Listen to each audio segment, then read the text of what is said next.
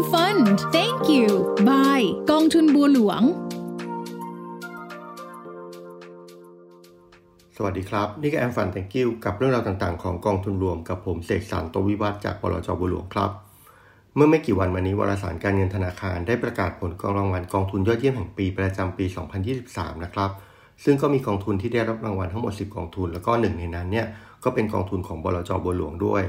รางวัลที่เราได้รับก็เป็นรางวัลประเภทกองทุนต่างประเทศยอดเยี่ยมนะครับ นั่นก็คือกองทุนที่ลงทุนในหุ้นอินเดีย หรือว่าบีพราตะครับบัวหลวงพราตะที่ลงทุนในหุ้นอินเดียของเราเนี่ยเป็นกองทุนประเภทฟีเดอร์ฟันนะครับที่ลงทุนในกองทุนเพียงกองทุนเดียว แล้วก็เป็นรางวัลที่ได้รับจากวารสารการเงินธนาคาร ในการจัดอันดับกองทุนยอดเยี่ยมแห่งปีในครั้งนี้ครับเกณฑ์การคัดเลือกกองทุนของวารสารการเงินธนาคารนะครับจะมีการจัดกลุ่มประเภทกองทุนตามนโยบายการลงทุน โดยใช้ 4 ปัจจัยหลักในการพิจารณาเลือก กองทุนจากผลการดำเนินงานในประเภทนั้นๆ ได้แก่เรื่องของผลตอบแทนรวมนะครับ หรือว่า total return เรื่องความผันผวนของราคารายวัน โดยวัดจาก standard deviation นะครับ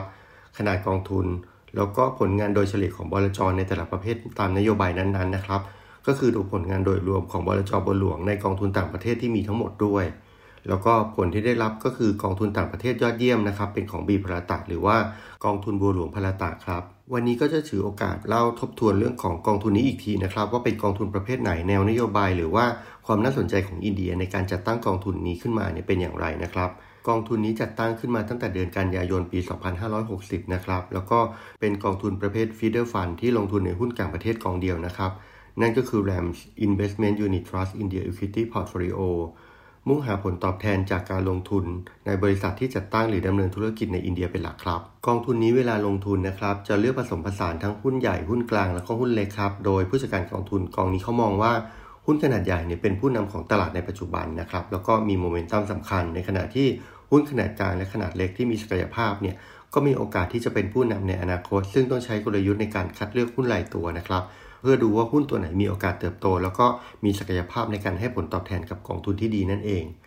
ความน่าสนใจของอินเดียเนี่ยมีเนื่องจากอินเดียเป็นประเทศที่มีศักยภาพในหลาย ๆ ด้านนะครับ มีขนาดเศรษฐกิจใหญ่เป็นอันดับ 10 ของโลก แล้วก็เป็นอันดับ 3 ของเอเชียรองจากจีนและญี่ปุ่นนะครับประชากรของอินเดียก็มีมากกว่า 1,300 ล้านคนนะครับ สูงเป็นอันดับ 2 ของโลก แล้วคาดหมายว่าจะแซงจีนในอีกไม่นานขึ้นเป็นอันดับหนึ่งนะครับทำให้เป็นประเทศที่มีการเติบโต แล้วก็ไม่จำเป็นต้องพึ่งพาการส่งออกมากนัก เพราะว่าตลาดภายในประเทศมีขนาดใหญ่นะครับ มีอายุเฉลี่ยของประชากรอยู่ประมาณ 30-35 ปี ซึ่งถือว่าเป็นวัยแรงงานที่พร้อมสำหรับการสร้างรายได้ให้กับเศรษฐกิจ แล้วก็ทำให้เศรษฐกิจของอินเดียเติบโตได้ในอนาคตเป็นอย่างดีนะครับ ประชาชนอินเดียเนี่ยเขามีภาษาอังกฤษที่ดีนะครับแล้วก็พร้อมๆ กับมีทักษะด้านเทคโนโลยีสารสนเทศเป็นเลิศ อันนี้เราทราบกันดีอยู่แล้ว ตรงนี้เนี่ยจะหนุนส่งให้ธุรกิจเอาซอร์สด้านงานบริการ ซึ่งเป็นธุรกิจที่จะมีโอกาสเติบโตได้มากในอนาคตนะครับทำเป็นธุรกิจที่จะทำให้อินเดียมีความโดดเด่น แล้วก็เป็นเป้าหมายทางสายงาน outsource อันดับหนึ่งของบริษัทข้ามชาติต่าง ๆ ซึ่งล้วนเป็นจุดเด่นของประเทศอินเดียที่ทำให้หลาย ๆ คนเนี่ยพร้อมที่จะมาตั้งหน่วยงาน แล้วก็สำนักงาน support ออนไลน์ โดยใช้เทคโนโลยีต่าง ๆ นะครับในประเทศอินเดีย อินเดียกลายเป็นจุดที่น่าสนใจของนักลงทุนนะครับ แม้ว่ายังมีปัญหาเรื่องสังคม การแบ่งชั้นวรรณะ แล้วก็ประชากรยังมีรายได้ต่ำโดยเฉลี่ยนะครับอินเดียกลายเป็นจุดที่สนใจลงทุนหลังจากเกิดการเปลี่ยนแปลงครั้งสำคัญทางการเมืองเมื่อปี 2014 นะครับ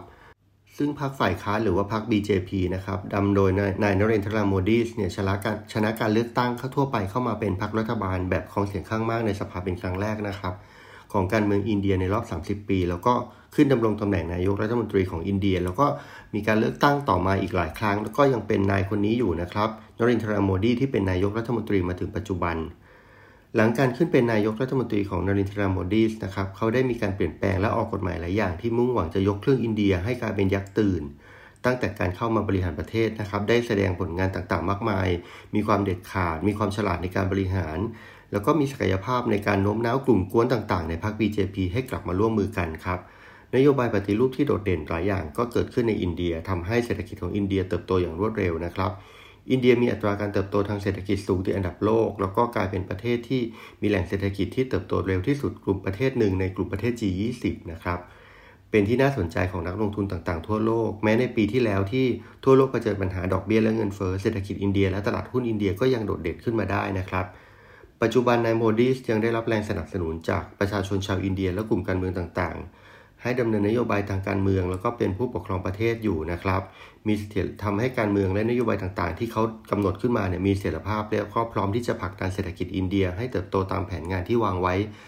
เป็นอย่างเดิมนะครับ แต่ว่าสิ่งที่อยากจะเล่ากับนักลงทุนก็คือว่าศักยภาพของอินเดียมีนะครับ มีความพร้อม แต่ว่าก็ยังมีความผันผวน แล้วก็มีประเด็นต่างๆ มากมายที่ต้องติดตามดู โดยเฉพาะสิ่งสำคัญที่นักลงทุนจับตา ก็คือว่าอินเดียที่โดดเด่นมากในปีที่แล้วทำให้ราคาหุ้นอินเดียเนี่ยขึ้นไปสูงมากนะครับ เพราะฉะนั้นการลงทุนในอินเดียเมื่อเรามองเห็นโอกาส แล้วก็พร้อมที่จะลงทุนระยะยาว ย้ำว่าเป็นระยะยาวนะครับ เราสามารถลงทุนได้เพียงแต่ว่าจังหวะและแล้วก็ราคาของการลงทุนอาจจะต้องดูในจังหวะที่ย่อลงมาถึงจะเหมาะสมนะครับ นี่ก็คือเรื่องราวของอินเดีย กองทุนบีพาราตะที่ได้รับรางวัลจากวารสารการเงินธนาคารให้เป็นกองทุนต่างประเทศยอดเยี่ยมประจำปี 2023 นะครับ ซึ่งวัดจากผลงานเมื่อปีที่แล้วครับ